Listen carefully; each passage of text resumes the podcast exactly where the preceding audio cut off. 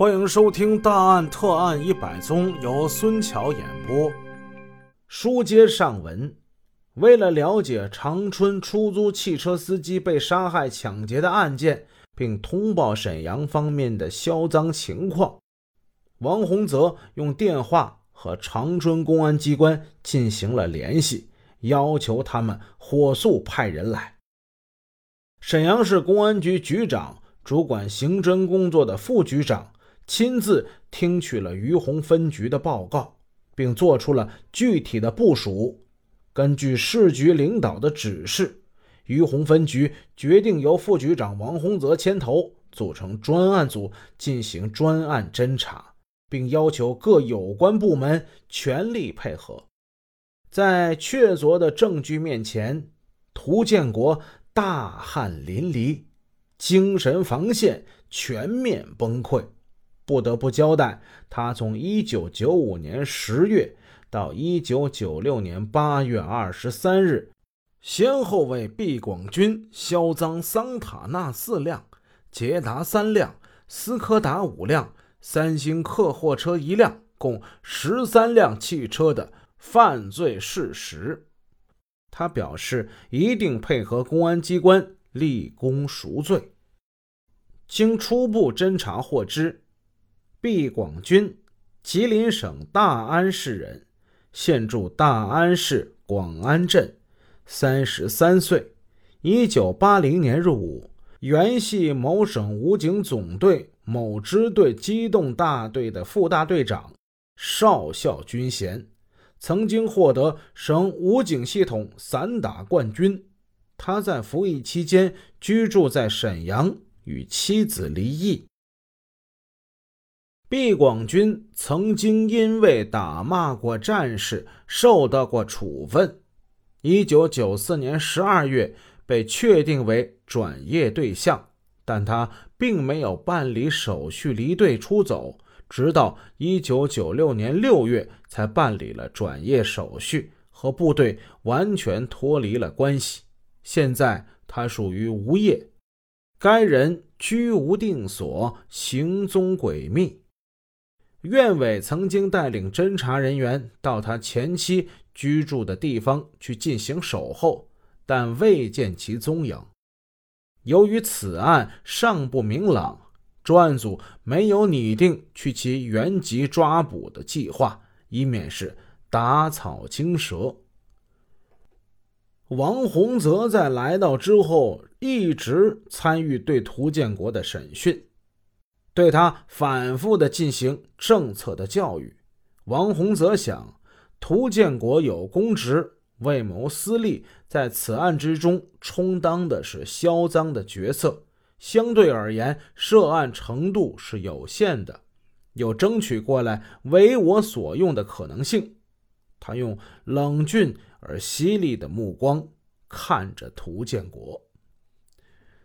涂建国，此案。特别重大，从你车库里搜出来的那两辆出租汽车的车牌已经表明，你完全知道自己转手卖出的并不是什么所谓的走私车，也不是什么所谓的顶债车，而是抢来的。但是你执迷不悟，不跟我们配合，必将受到严惩。希望你能够认清这一点。被抓时，一口一个区委，一口一个武警，吵嚷不休的涂建国，此时是刑具加深，气焰呢是一落千丈。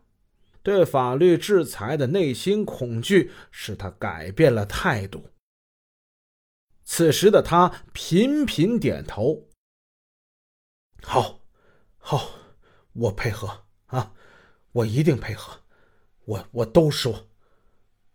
正在对涂建国进行审讯的过程之中，这涂建国的 BP 机忽然响了。在这一刻，传呼他的究竟是谁呢？这部 BP 机此时已经被技术监控。从对方的电话号码来判定，传呼者用的是沈阳市铁西区的市内电话打过来的。侦查员用笔记下了这个号码，然后把 BP 机举到了涂建国的面前，说：“这是谁给你打来的？”涂建国看了看，呃。这是沈阳某制药厂的毕桂杰打来的。毕桂杰，毕桂杰是谁呀？呃，毕桂杰是毕广军的亲戚，在药厂呃当武警战士。这个某制药厂位于铁西区的轻工小区，是个规模不甚很大的地方企业。既非武警驻军单位，又非重要的政要机关，他为什么有武警战士呢？王洪泽感到里边大有文章，想深究下去。涂建国，你刚才说过要用实际行动配合我们的工作，那你现在就把药厂的事儿好好交代一下。不要总是问一句才说一句，听明白没有？好，好，我我我都说。